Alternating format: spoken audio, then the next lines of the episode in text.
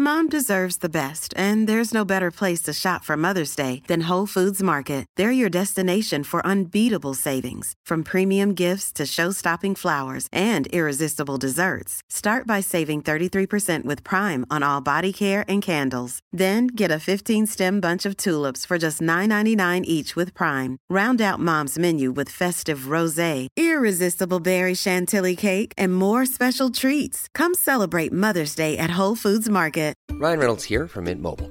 With the price of just about everything going up during inflation, we thought we'd bring our prices down. So to help us, we brought in a reverse auctioneer, which is apparently a thing. Mint Mobile unlimited premium wireless. Ready to get 30, 30, bit to get 30, bit to get 20, 20, 20, bit to get 20, 20, bit to get 15, 15, 15, 15 just 15 bucks a month. So, Give it a try at mintmobile.com slash switch. $45 upfront for three months plus taxes and fees. Promo rate for new customers for limited time. Unlimited more than 40 gigabytes per month. Slows. Full terms at mintmobile.com. Systrarna Elvstrands hästpodd är producerad av Mediahouse by RF. Hej allihopa och välkomna till systrarna Elfstrands hästpodd avsnitt 84. Tjenare, tjenare. Jag som pratar heter Anna. Och jag heter Emma. Och den här podden handlar om oss, våra tre hästar och ja men vi har ju åsikter kring ganska mycket också. Kring dittan och datten som vi tycker om att köta om här i podden. För vi har ju också en YouTube-kanal som är stor som också är hästinriktad. Men podden är ju ett väldigt bra komplement till den för vi kan nörda ner oss lite mer i olika ämnen. Ja men det stämmer bra. Och har ni inte koll på vilka vi är så rekommenderar jag att lyssna på avsnitt 1 och 56 för där får ni reda på lite mer om oss. Det stämmer. Men hur är läget med min kära syster idag? Jo men det är bra. Jag har varit lite segstartad för att jag har sovit skitbra i natt fram tills typ de två sista timmarna innan jag skulle vakna. Då var det lite mardrömmar och, alltså inte mardrömmar i form av så här spöken och grejer men obehagliga grejer som man är med om du vet. Så lite segstartad men nu känner jag mig pigg och glad. Ja, vad skönt. Hur är det med dig då? Jo, men jag har nog varit tvärtom mot dig för jag var extremt snabbstartad idag. Vilket jag alltså, väldigt sällan är numera. Jag vet att när jag var barn så flög jag upp ur sängen när klockan ringde. Alltså jag hoppade upp. Och idag var faktiskt en sån dag och det har jag inte känt på länge för jag har varit så himla himla trött på morgonen och ja, men ganska trött överlag nu det senaste och det har väl delvis berott på boppen men också att jag har varit skadad och har haft ont och då blir det ju väldigt seg. Ja men det är ju så och jag kan uppleva att det är lite olika i perioder också. Att eh, ibland så är man jättepigg på morgnarna och ibland inte. Och jag tycker också att det blir bättre ja, men ju längre veckan går också för då kommer man ju in i sin rutin lite mer. Ja precis men nu är det ändå första dagen på den här veckan Mm. och jag var ändå så pass pigg på morgonen och jag känner mig fortfarande pigg och fräsch så Ja, det, jag vet inte. Det. Jag mår nog ganska bra nu. Och för övrigt, jag har börjat äta D-vitamin också. Och det har jag gjort i någon vecka typ. Så tips eller tips, nu är ju snart vinterhalvåret här och det är viktigt att äta D-vitamin för det får vi brist på annars. Ja det måste jag också göra. Jag, jag glömmer ju typ det varje år så det är tur att du påminner mig. Ja, och jag tänker att det är bra att börja i tid med.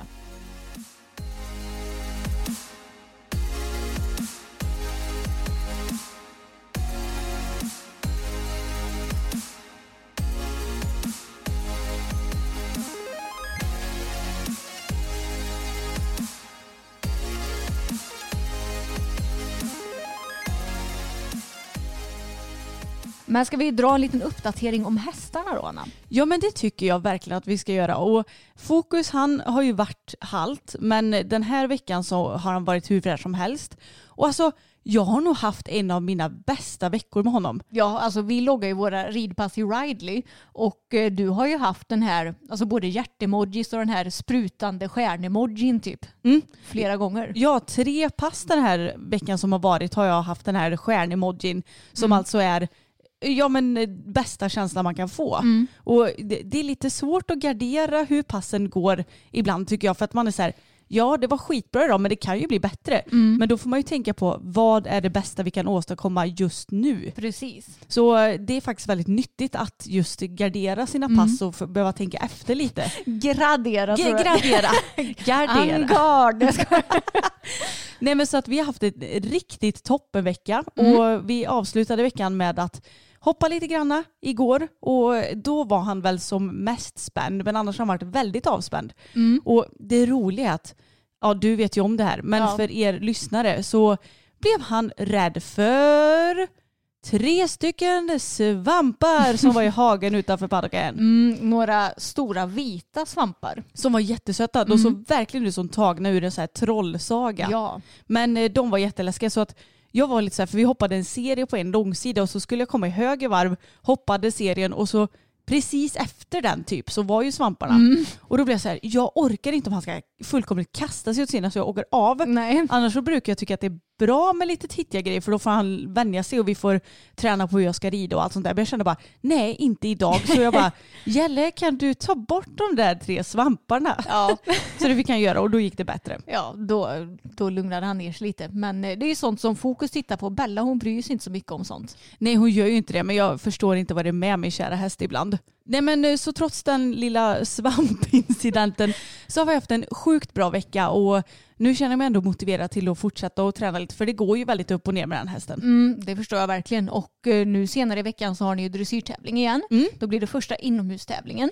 Ja efter eh, Falköping som ju blev lite spontan Ja, inomhustävling. precis. så det ska bli jättekul för han, ja men jag tycker att han går bättre inomhus men det är klart att det kan väl säkert variera det också beroende på hur miljön ser ut.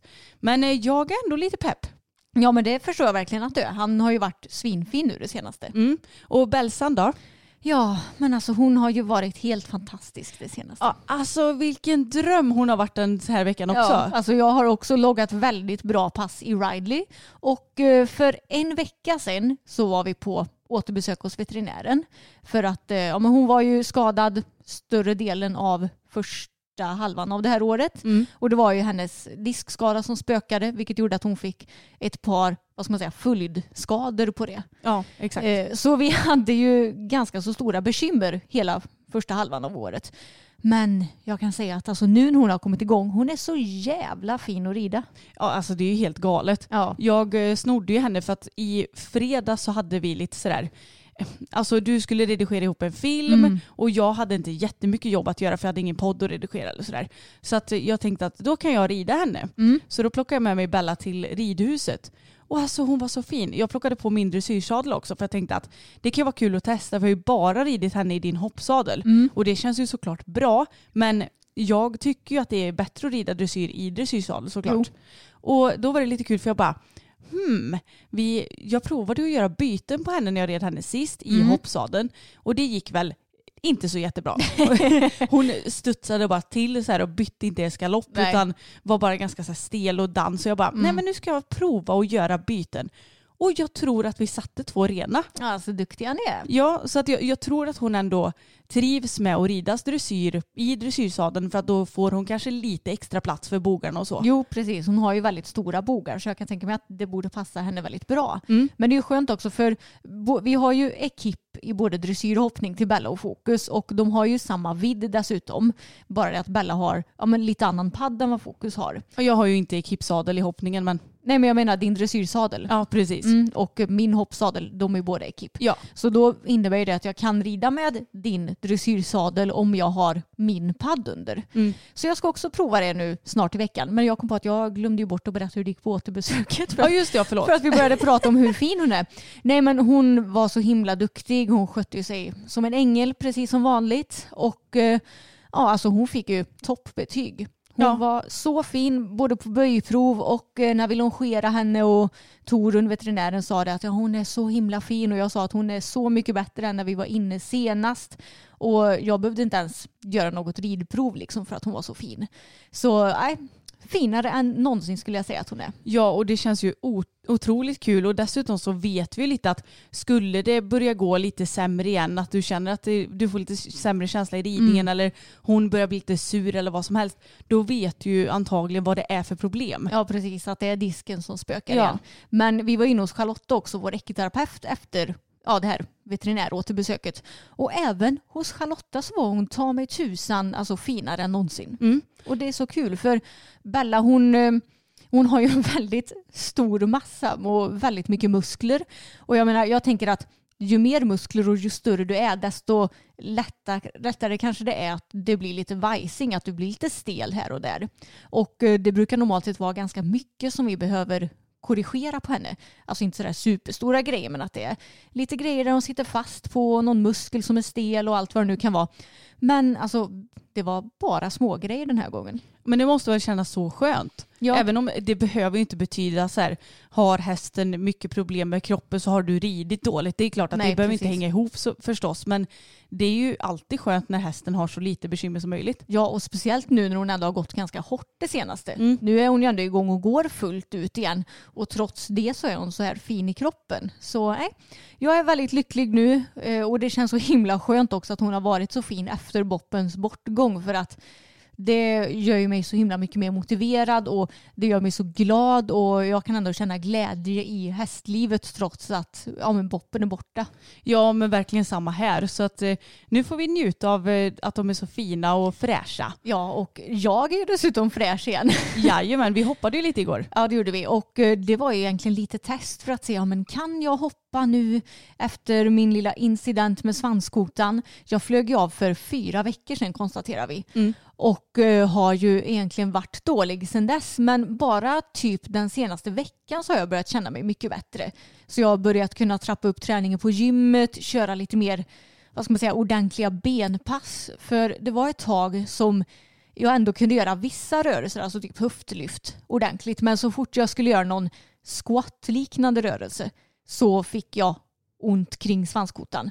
Men nu är alla bekymmer borta, jag kan träna som vanligt och jag kunde hoppa utan att det gjorde något ont. Ja, Alltså det känns så skönt. Mm, För verkligen. Det är ju jättejobbigt att gå runt och ha ont och det är klart att vi är ju kanske vana att ha lite ont här och där med höfter och grejer men, men när man får ont på ett nytt ställe så är det bara så här, "Ugh." Ja, precis. Och när det ändå är en akut skada liksom.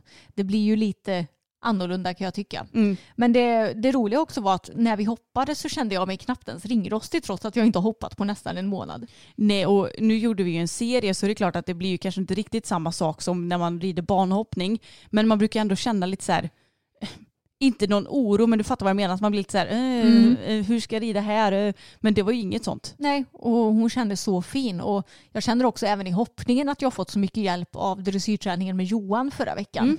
Med hur jag ska liksom kanske få henne lite mer framme för skänken och eh, mer vändbar och allt vad det kan vara. Så det känns som att den träningen har gett så mycket för oss både i hoppningen och dressyren. Att vi har blivit mer samspelta liksom. Ja det är skitkul så det ska, se, det ska bli väldigt kul att se vart eh, den här fortsatta träningen kan ge oss. Ja, eller hur?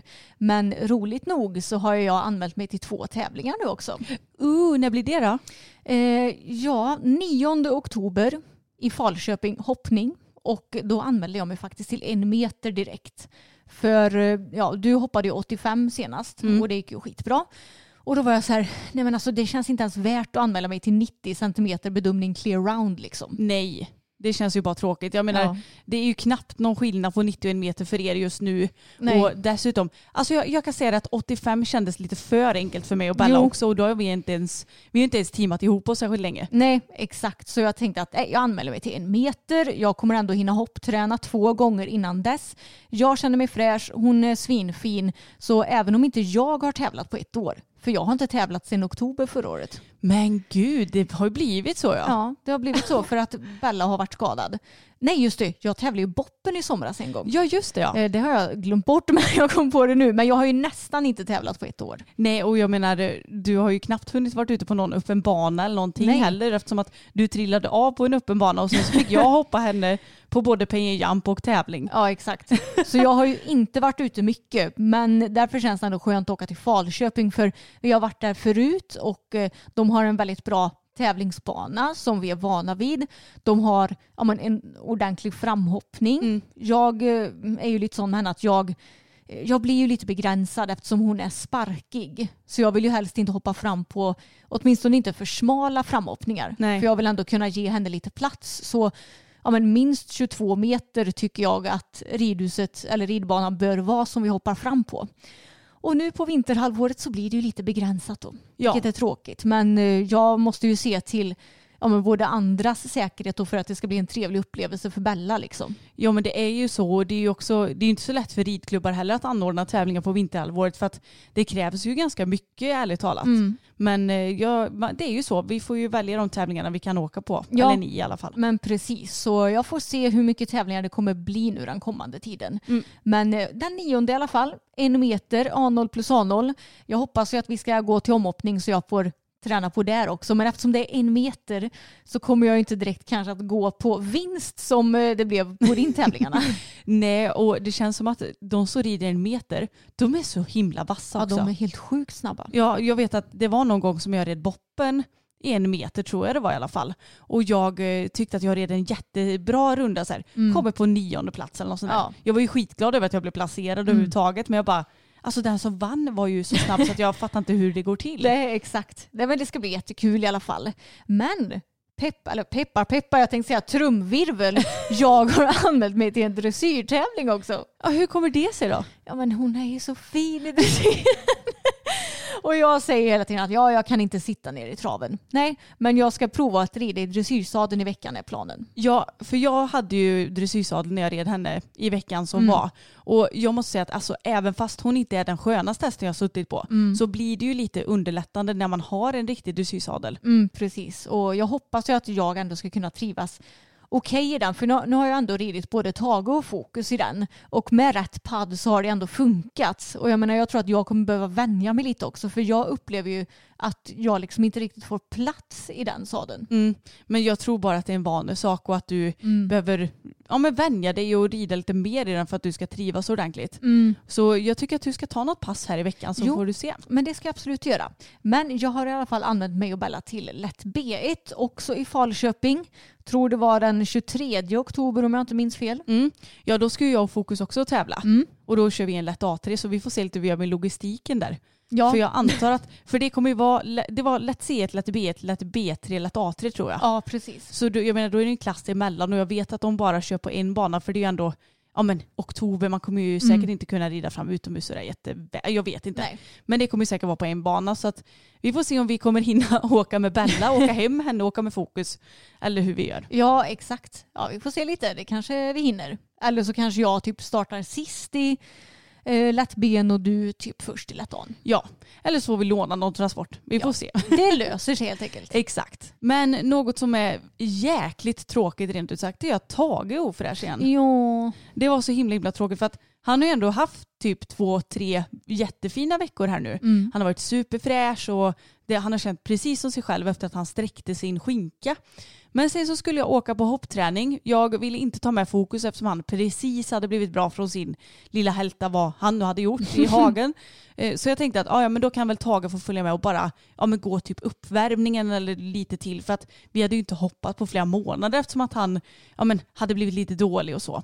Så att, eh, och så har jag kanske inte riktigt prioriterat hoppningen heller Nej. jättemycket.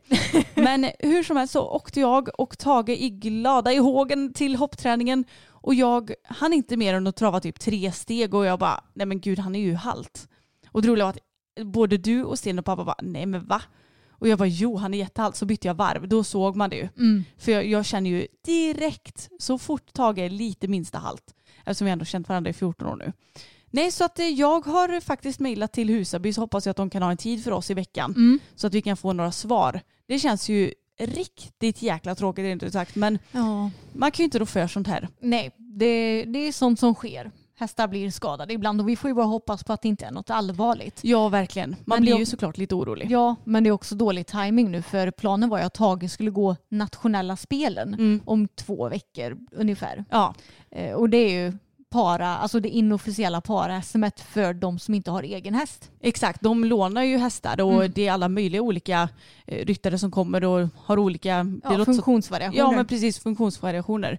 Så det är en jätterolig tävling och Tage skötte sig ju enormt bra förra året. Så Ja. jag var så här, kul att han ska få vara med i år igen men ja vi får se. Det kan ju såklart vara någon skitgrej som går över snart. Men än så länge så är han ju tyvärr lika halt så att eh, Ja. det känns lika bra att ha bokat in en tid så får vi se lite när vi får tid. Precis. Men jag känner mig lite, jag känner mig lite deppig över det Ja, såklart. Men det eh, ja, innan vi har några svar på någonting så är det ju ingen idé att ta ut något i förskott förstås. Nej, precis. Vi är ju lite... Eh, alltså vi har ju haft hästar i 14 år nu och eh, har ju lärt Du, oss att... 14 år räcker faktiskt inte. Nej, just det ja. Eh, 18, 17. Ja, något sånt. 17 år och har ju då insett att det här med att hästar blir skadade, alltså det det är vardag för oss hästägare. Och ifall vi skulle hetsa upp oss så fort någon häst blir halt, då hade vi mått väldigt dåligt av det. Ja men lite så. Och jag, jag tänker lite också så här, vi människor skadar oss ibland också. Jag menar bara det här året så har du skadat svanskotan, jag har skadat mitt knä och ibland så typ råkar man sträcka till ryggen lite så att man inte riktigt kan göra alla rörelser som man vill. Nej, ibland skadar man sig lite på gymmet. Ja exakt, så att det är inte konstigt att hästarna skadar sig. Ja, De har ju dessutom fyra ben att lyckas knixa till med. Precis. Jag har haft problem med mitt diskbråck typ nästan hela det här året.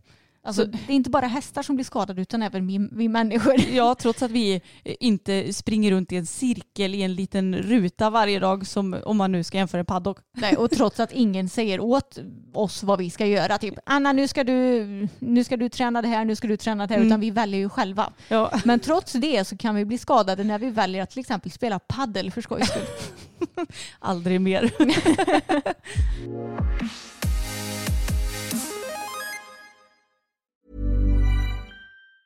Normally, being a little extra can be a bit much, but when it comes to healthcare, it pays to be extra.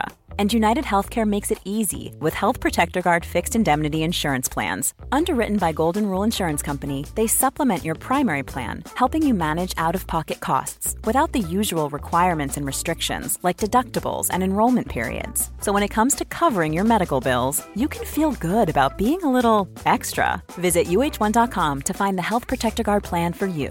Mom deserves the best, and there's no better place to shop for Mother's Day than Whole Foods Market. They're your destination for unbeatable savings, from premium gifts to show-stopping flowers and irresistible desserts. Start by saving 33% with Prime on all body care and candles. Then get a 15-stem bunch of tulips for just $9.99 each with Prime. Round out Mom's menu with festive rosé, irresistible berry chantilly cake, and more special treats. Come celebrate Mother's Day at Whole Foods Market.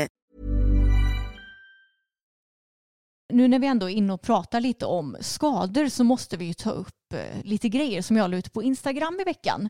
För då la jag ut på systrarna Elfstrands Instagram, kan inte ni skicka in olika rykten som ni har hört om oss? Och jag vet ju kanske inte om det var sådär jättemycket rykten som folk skickade in eller om det bara var typ fördomar eller att de, vissa kanske ville trycka till oss lite grann för vissa grejer var lite för otroliga för att jag tror att det skulle vara rykten. Och vissa ville nog bara synas i story också. Ja, så kan det ju säkert vara. Ja, men i alla fall. Då kom, fick vi in ett par rykten. Och eh, det första, eller ett av dem, det, det var så här. Att ni pratar om er fantastiska hästhållning men att era hästar är halta, sjuka, stup i kvarten. Och jag tänker att nu när vi ändå pratar lite om skador så kan vi väl prata lite om det här. Ja men verkligen och alltså sjuka, vi har ju peppar peppar ta i trä typ aldrig haft en sjuk häst. Nej. Eh, Men det är klart att det, det behöver inte vara så att bara, oh, wow vi är fantastiska hästmänniskor bara för att vi inte haft sjuka hästar. Som vi sa innan, alltså herregud jag kan skada mig när jag gör en jättesimpel övning på gymmet för att jag är lite klantig. Och det är ju likadant med hästar. Och jag kan känna lite så här, en häst kan bli skadad oavsett om den går i en liten grusruta eller om den går i större hagar som våra gör. Och då väljer jag hellre att ha mina hästar i stora hagar där de får galoppera runt exakt hur de vill och råka bli skadade där än att de ska råka skada sig i en 10 gånger 5 meter ruta. Mm, då är de garanterat mycket lyckliga i alla fall när de får gå i stora hagar med sina kompisar så som hästar bör göra för de är ju flockdjur. Mm.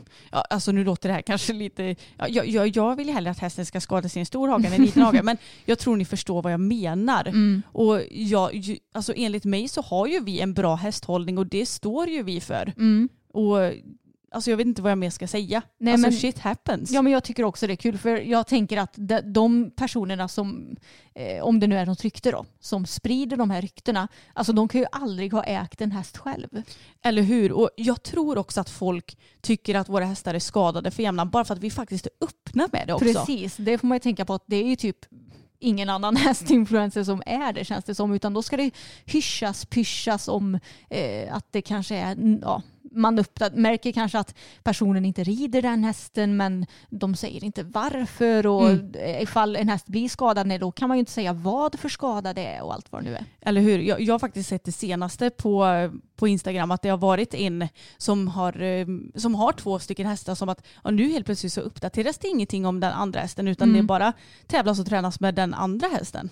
Eller med den ena, ja ni fattar vad jag menar. Så då blir man så här, ja då är ju den helt uppenbart skadad Mm. men det sägs ingenting om det. Precis. Och jag kan tycka så här att i både utbildningssyfte för de som inte vet vad för skador en häst kan få så är det jättebra att vi är öppna med det. Och också så här, vi har ingenting att dölja. Skulle Nej. någon komma och köpa Bella till exempel så hade vi ju varit öppna med att hon har det här diskdegenerationen och hon har haft de här skadorna. Nu har hon Mm. typ inte haft någon annan skada. Nej. Men ni förstår vad jag menar. För att, alltså jag förstår inte det här hymlandet med skador kring hästar. Nej, inte jag heller. För som sagt, alla hästar blir ju skadade. Och jag menar, vi har haft häst i 17 år. Vi har varit med om väldigt många olika skador. Ibland blir de halta och sen går det över på några dagar. Eh, vissa skador är värre, till exempel som Bellas diskskada eller som den skadan Boppen fick nu.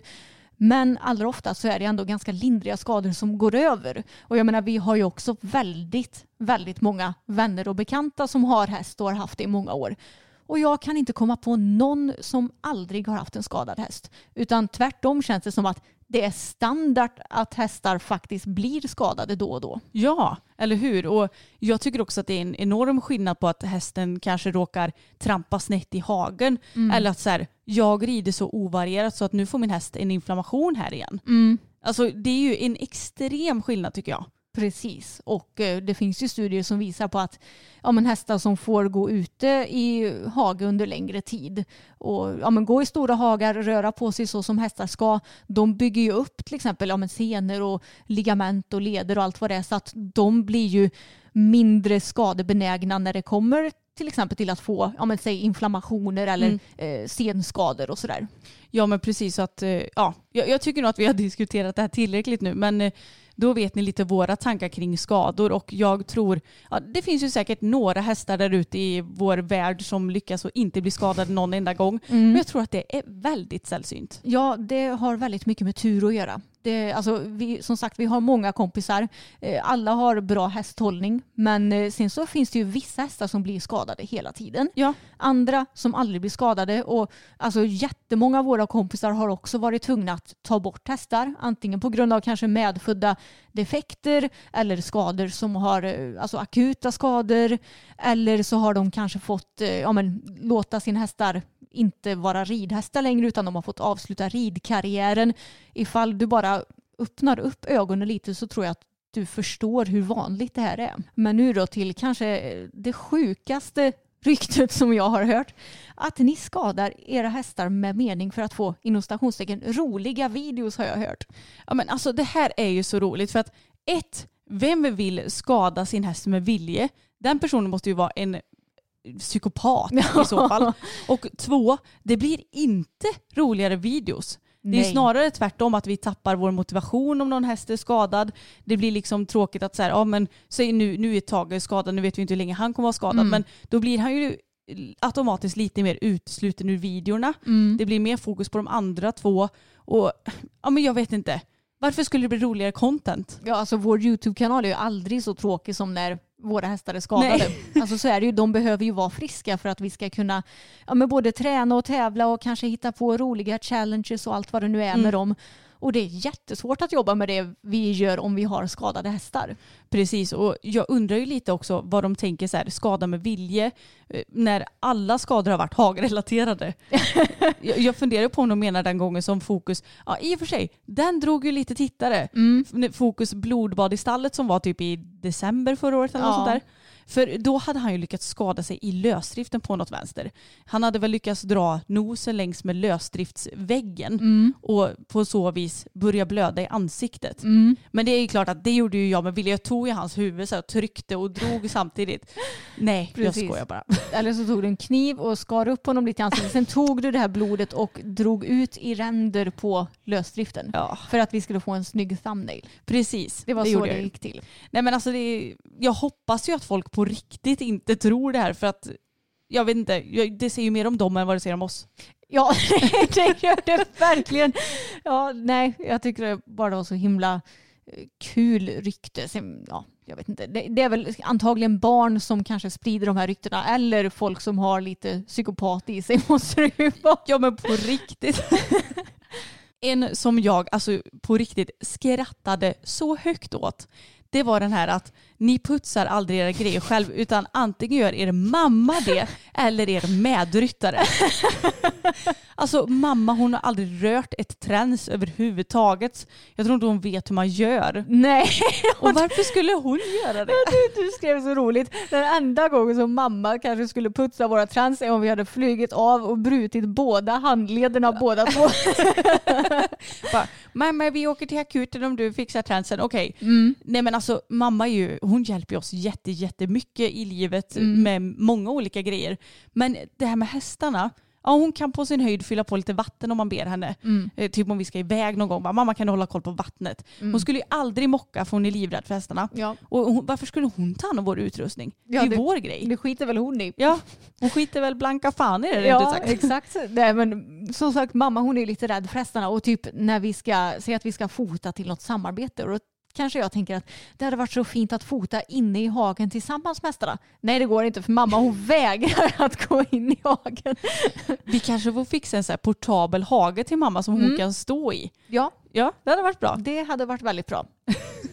Nej men och sen så när det kommer till vår medryttare så, alltså jag har sagt det så många gånger till henne att du måste verkligen inte varken mocka eller sopa eller eh, putsa våra grejer eller sådär. Har du bråttom så får du sticka direkt. Eller om Mm. du inte ens har bråttom så måste du inte hjälpa till. Nej. Men hon gör ju gärna det. Ja, För att hon tycker väl lite att det är hennes skyldighet även om vi är väldigt raka med att det är inte din skyldighet. nej, exakt. Men en eh, till som vi fick, det är att ni visar känslor för att få sympati från följarna. Tror ej på detta, men har hört det.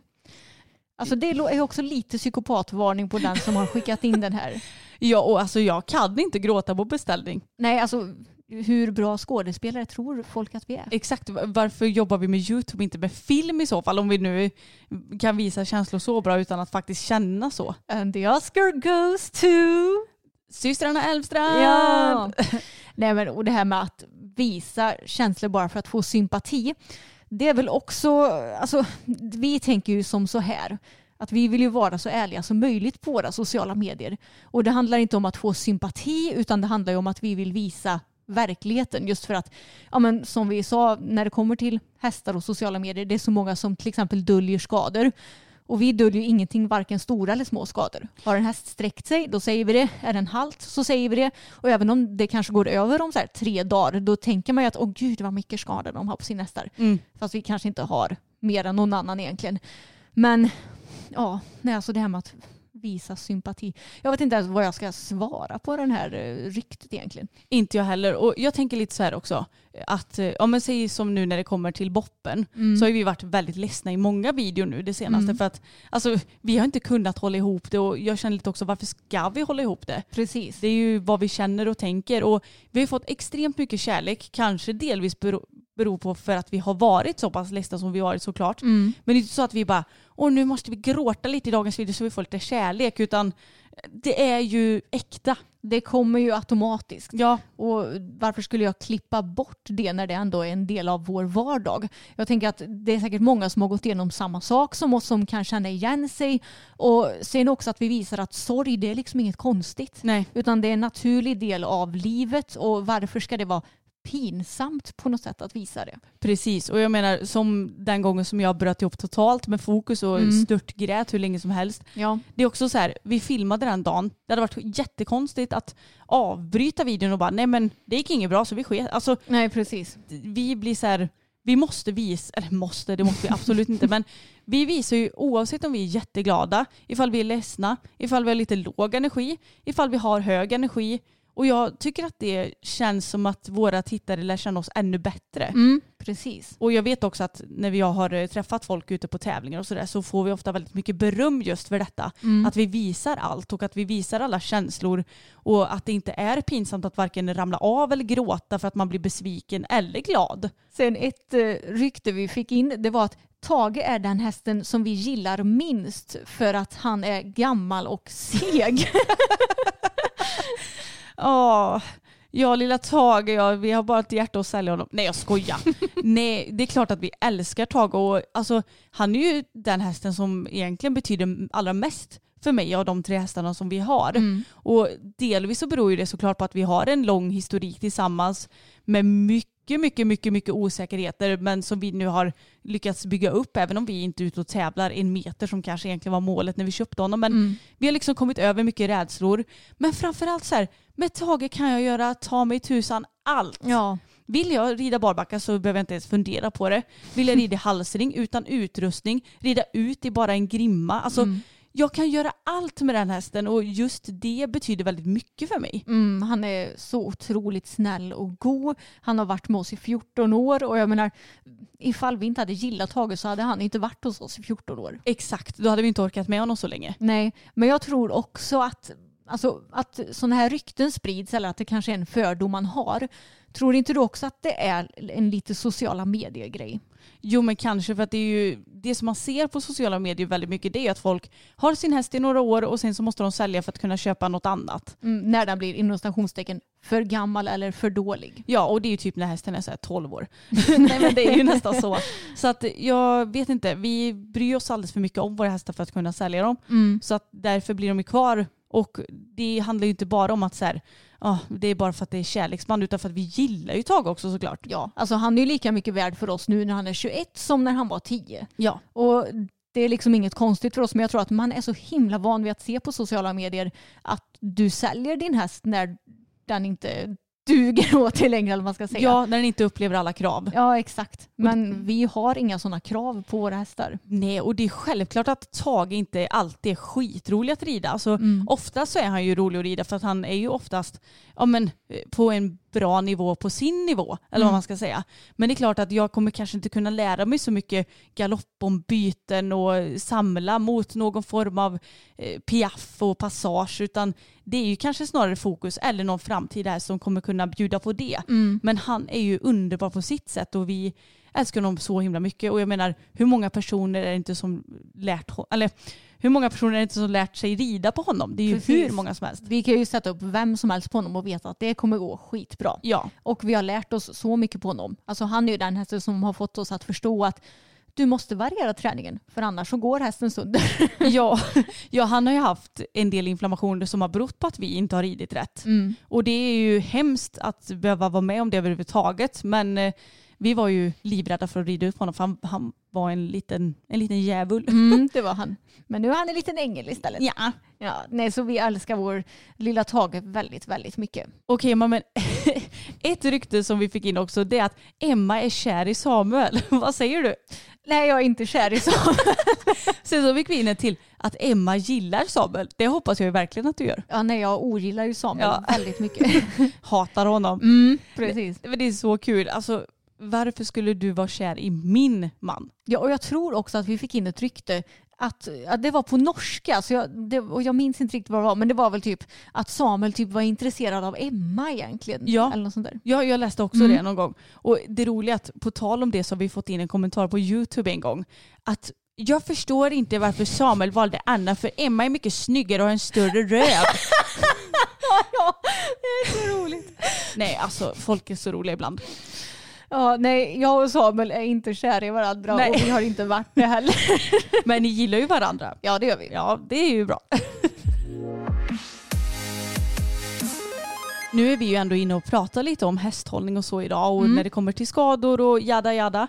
Och jag fick upp ett inlägg från hästspecialisten AB på Facebook som jag tyckte var så himla bra och som jag tycker ligger ganska rätt i tiden för att det har ju blivit ganska så moderniserat med hästlivet och jag vet att det var någon som skrev undrar om det var den här personen som skrev att det, inte, det var inte alls så här när jag skaffade häst på Mm. 80-talet. Ehm, men jag tänker att jag läser upp inlägget så kan vi diskutera lite sen. Mm. Hästen. Ett flockdjur med stort behov av social samvaro och rörelse. Jag inser att jag med detta inlägg kommer att få en storm av kommentarer och att vissa kommer att bli arga. Jag tar gärna emot konstruktiva kommentarer slash kritik men otrevliga kommentarer eller påhopp kommer att blockeras. För att minimera utrymmet för godtyckligt tyckande har jag baserat hela texten på vetenskapliga artiklar. Det är alltså inte bara mina egna åsikter utan fakta jag uttrycker. Det där tycker jag är väldigt intressant att det faktiskt är fakta. Mm. Och nu kommer jag kanske inte kunna ha några källor direkt men eh, vi får ju förlita oss på den här. Ja, källorna finns ju i det inlägget ifall man vill gå in och kolla. Ja precis men här i podden kommer jag inte börja rabbla upp dem liksom. Hästhållningen i Sverige har förändrats otroligt mycket sedan jag köpte min första häst 1989. Då gick de flesta hästarna i stora hagar i flock många timmar om dagen. Ridhus fanns i stort sett bara på ridskolor. Få barn och ungdomar fick sin första häst innan de hade ridit på ridskola i många år. Idag ser hästhållningen helt annorlunda ut. Hästar inhandlas utan att det ens finns basala kunskaper om hästens bakgrund, behov och skötsel hos vare sig ryttaren eller i förekommande fall föräldrarna. Många hästar går i små rutor till hagar och ett enormt antal går också ensamma i hagen. Många rider sina hästar de flesta dagarna i veckan i ridhus eller varierar i bästa fall mellan ridhuset och utebanan. Jag mår inte bara dåligt i magen och hjärtat när jag ser alla dessa hästar som hålls som beskrivet ovan, utan jag ser också dagligen resultatet av det i mitt jobb. Jag tror inte att någon håller sina hästar så som de gör för att vara elaka, utan tvärtom gör de flesta det för att de är rädda att deras hästar ska skada sig om de går i stor hage eller med andra hästar. Min förhoppning är att jag med detta inlägg åtminstone kan få någon att tänka om. Hästens ursprung. Hästar är utpräglade flockdjur som i det vilda lever i en flock bestående av en ledarhingst samt en grupp av ston med avkommor. Ofta lämnar unghästarna flocken efter två års ålder. Unghästarna bildar ibland unghästflockar men många ungston söker upp en annan hästflock med ledarhingst och ston. Kvar blir en grupp unghingstar som håller ihop till dess att de kan bilda egna harem, harem, vad säger man? Harem. Harem. I flocken har de flesta individer sina egna favoriter som de gärna umgås med genom att beta in till varandra och klia varandra.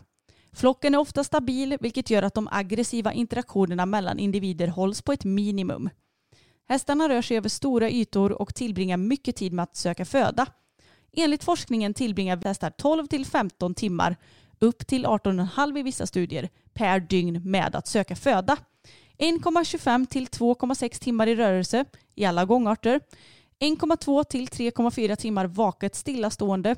2,9 till 5,5 timmar vilande stillastående och 0,3 till 2,6 timmar liggande. Under tiden för födosökande rör sig hästarna, vilket gör att den totala tiden i rörelse blir mellan 13 till 18 timmar av dygnet. Hästarna håller sig någon meter ifrån sina artfränder under tiden de betar och tillbringar en hel del av den aktiva vilan med att klia och umgås med varandra. Jämför detta med en häst som hålls i box och får gå ut i en hage en stund varje dag. Jag vet många stall där hästarna står i box från klockan 15.00 på eftermiddagen till 9-tiden på morgonen, det vill säga 18 timmar. De rids kanske 45 minuter och om de har tur får de också gå i skrittmaskin eller på skrittband 30-60 minuter per dag. Hagarna är ofta små, kanske 10 gånger 15 meter och inbjuder inte till rörelse eller födosök. De rör sig alltså två, kanske tre timmar per dygn. Maten får de serverade i portioner 3-4 gånger per dag och det tar 20-30 minuter att äta upp. De tillbringar alltså en till en och en halv timme per dag med att äta. Tuggande är lugnande för hästen. Man har sett att behovet av rörelse byggs upp under tiden hästen står på boxen och det innebär att det uppdämda behovet får utlopp vid utsläpp och risken för skador ökar. Hästar som hålls i grupp i hage bör ha minst 331 kvadratmeter per häst. Risken för aggressiva interaktioner blir då mycket liten. Försök har visat att om man har mindre yta per häst så ökar risken för aggressivitet.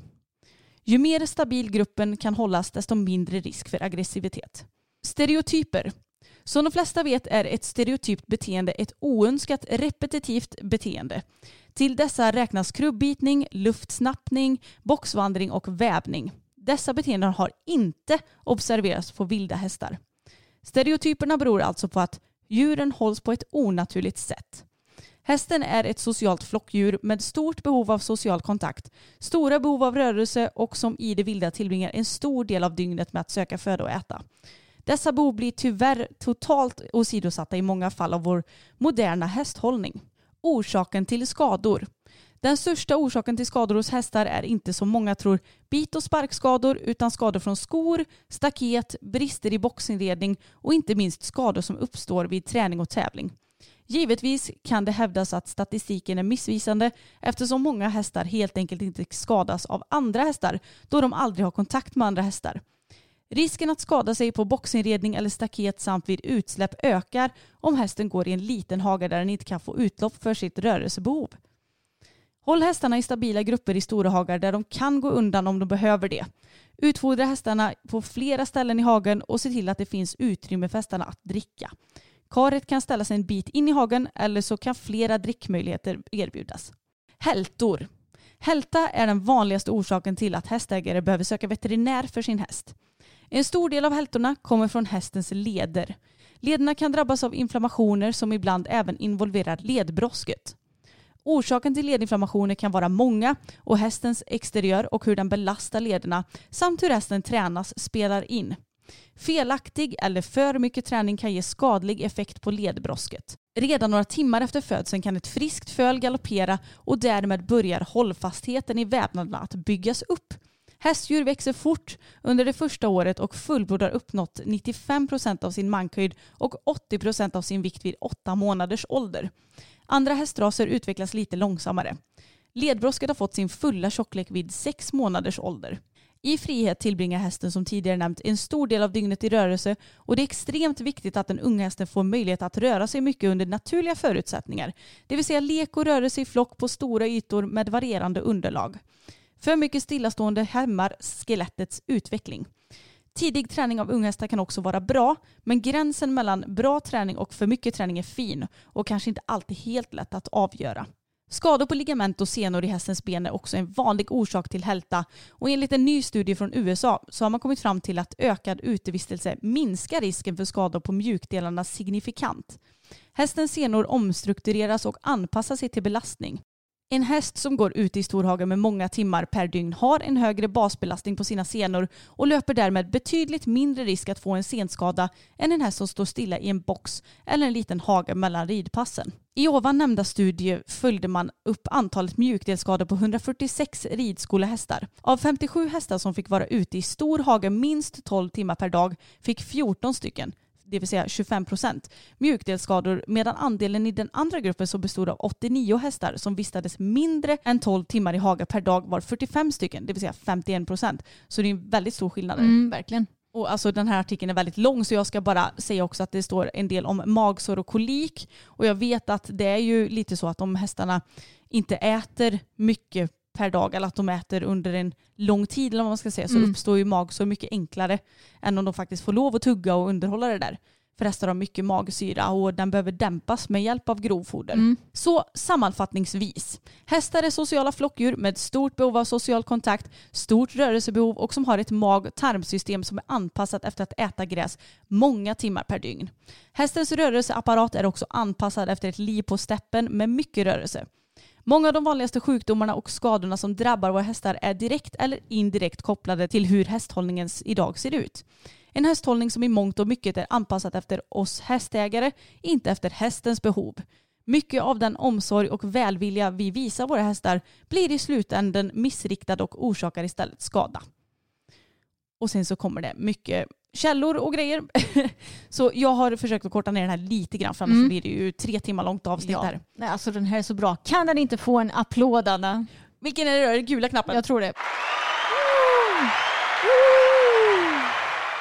Alltså kudos till dig som har skrivit den här ja, artikeln, kanske inte, men det här inlägget för det är så sjukt bra. Ja men som sagt hästspecialisten AB och jag kan länka till det på Facebook för då Mm. kan ni ju läsa allt i sin helhet. Och det står ju mycket mer om så här, ja, men lite mer nernördat om scener och grejer som jag kanske inte kan ta upp i podden riktigt för det blir Precis. lite väl långt. Ja, nej men alltså det är så bra. Det sammanfattar liksom allting vi tycker känns det som med källor på det och det är så bra. Jag hoppas att eh, det kanske finns vissa som får en ögonöppnare av att läsa det här inlägget. Ja och som vi sagt så oerhört många gånger, vi är verkligen inte emot att hästar står på box. Det var också ett rykte om oss, att vi är emot box. Men Jo. det är vi ju inte. Men det är ju alltid folk som tror det. Ja, folk tror det men så är det verkligen inte. Trots att vi aldrig har sagt det själva. Nej, precis. Vi har aldrig uttalat det själva.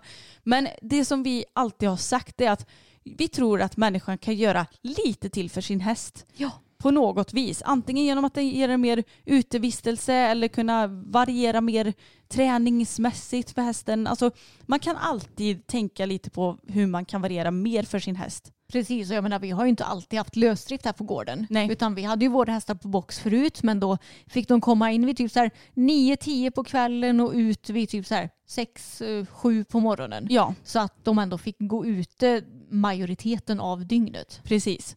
Och det som är bra med lösdrift är också att de kan välja när de vill vila och inte. För vi människor vi tänker kanske lite så att ja, men nu går de ut i hagen på dagen och då håller de på och rör sig och betar och har sig. Och sen så kommer de in på kvällen och så sover de när de står inne på box. Men så funkar ju inte riktigt hästar. Nej, precis. Det är ju inte deras natur att det funkar så. Nej. Och jag tycker att det är så intressant det som eh, hästspecialisten Mm. skrev i början när hon förklarade hur, eh, ja, men hur ett dygn ser ut för hästen. Och för oss som har våra hästar på lösdrift och där de får ha liksom högsta möjliga naturliga hästliv, då ser vi ju verkligen att det här stämmer. Mm. De går ju och betar jättemycket tillsammans, rör på sig lite, sen så ligger de ner ibland, sen så går de och dricker och äter. Alltså de varierar ju hela tiden emellan sina sysslor. Och hästar de ligger ju som sagt inte ner och sover så här sex timmar i sträck som vi människor gör till exempel. Nej, utan de sover ju kanske max två timmar per dag liggandes. Det varierar ju jättemycket från häst till häst. Men eh, nej, jag tyckte att det var en välskriven artikel som ändå, ja men det gav mig ännu mer fakta till det som jag sysslar med känner jag. Ja, precis till de åsikterna vi har. Ja. Och också väldigt intressant är med att om hästen går ute längre i en hage så blir det också mindre risk för så här senskador till exempel. Ja men det var ju det vi sa förut. Ja, precis. Och jag menar det är ju bara att titta på våra hästar. Eh, Boppen och Tage har ju gått på betydligt sämre hästhållning förut Mm. än när vi flyttade dem till gården. Och de var så mycket mer skadade då. Ja, det var Alltså, de. Då gick de i så här små skithagar. Eh, vi varierade inte träningen lika mycket som vi gör nu. De stod på box mycket, mycket längre tid på dygnet. De gick oftast själva för att hagarna, alltså det fanns liksom inga större hagar på det stället som vi stod på. Så de var ju typ tvungna att gå ensamma. Mm, det, var, det var inte kul för att vi, redan då så tyckte vi att det var fel. Precis. Men samtidigt så hade vi liksom inget val. Mm. För att vi, ja, vi, vi hade inget annat ställe att flytta till. Det är inte så att det dröser om stallplatser där vi bor. Nej, precis. Så därför var det så himla skönt att kunna flytta hit hästarna sen. Men, eh, och då har ju alltså, den typen av skador minskat helt och hållet. Ja, alltså verkligen. försvunnit. Boppen hade ju senskada eh, på det förra stället. Han fick också någon jävla mystisk skada i hasen minns jag. Mm.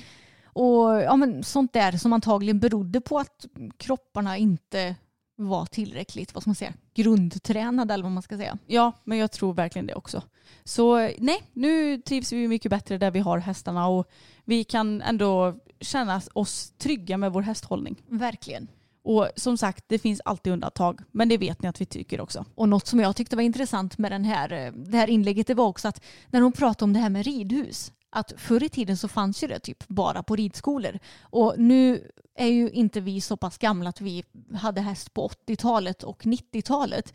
Men även i början av 2000-talet så var det ju inte alls lika vanligt med ridhus som det är idag. Nej men så är det ju verkligen och det kan ju också vara därför som folk varierar mindre för att ja, men när det regnar ute, det är ju inte skitkul att rida i regn. Så då blir det väl kanske gärna att ja, jag rider ett pass i ridhuset idag och så kanske det är dåligt väder en vecka. Då blir det plötsligt oj, nu har det varit sex pass i ridhuset den här veckan. Ja, alltså förr i tiden var man lite mer tvungen att ge sig ut i ur och skur och att det var kanske lite mer norm att du faktiskt tränade din, ute din häst ute i skogen. Mm. Medan idag finns det så mycket mer valmöjligheter för oss ryttare. Att det finns ridhus överallt, det finns ridbanor överallt och då kanske det blir att du automatiskt fastnar mer på de ställena. Ja, att man varierar mindre. Precis. Och jag tycker att det stämmer ganska bra som hon skriver att det känns som att många ryttare på sin höjd varierar mellan ridhuset och ridbanan. Och det är ju inte varierad träning. Nej. Varierat underlag absolut, men inte varierad träning. Det är knappt varierat underlag enligt mig.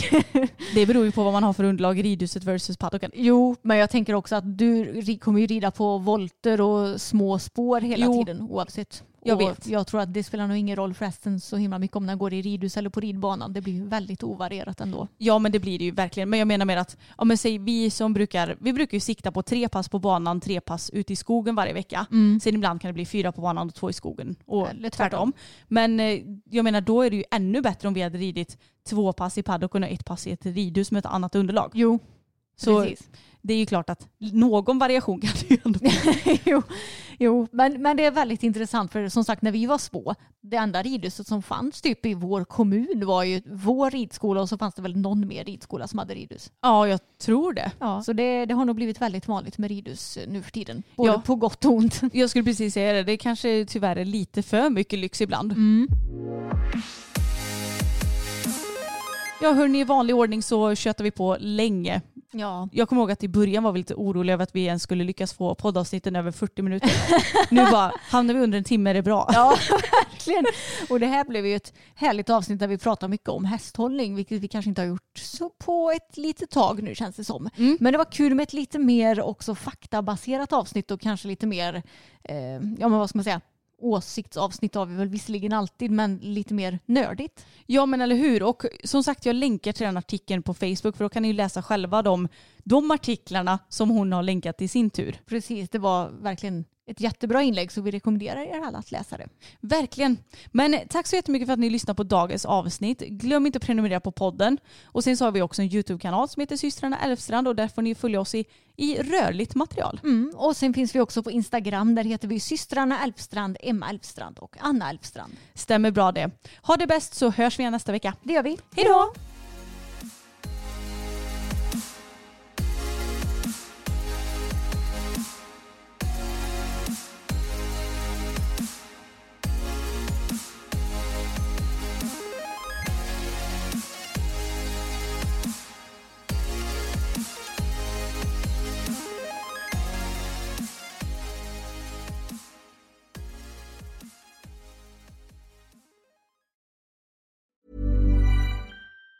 Planning for your next trip? Elevate your travel style with Quince. Quince has all the jet setting essentials you'll want for your next getaway, like European linen, premium luggage options, buttery soft Italian leather bags, and so much more. And it's all priced at 50 to 80% less than similar brands. Plus, Quince only works with factories that use safe and ethical manufacturing practices. Pack your bags with high-quality essentials you'll be wearing for vacations to come with Quince. Go to quince.com slash trip for free shipping and 365-day returns. A lot can happen in the next three years. Like a chatbot may be your new best friend.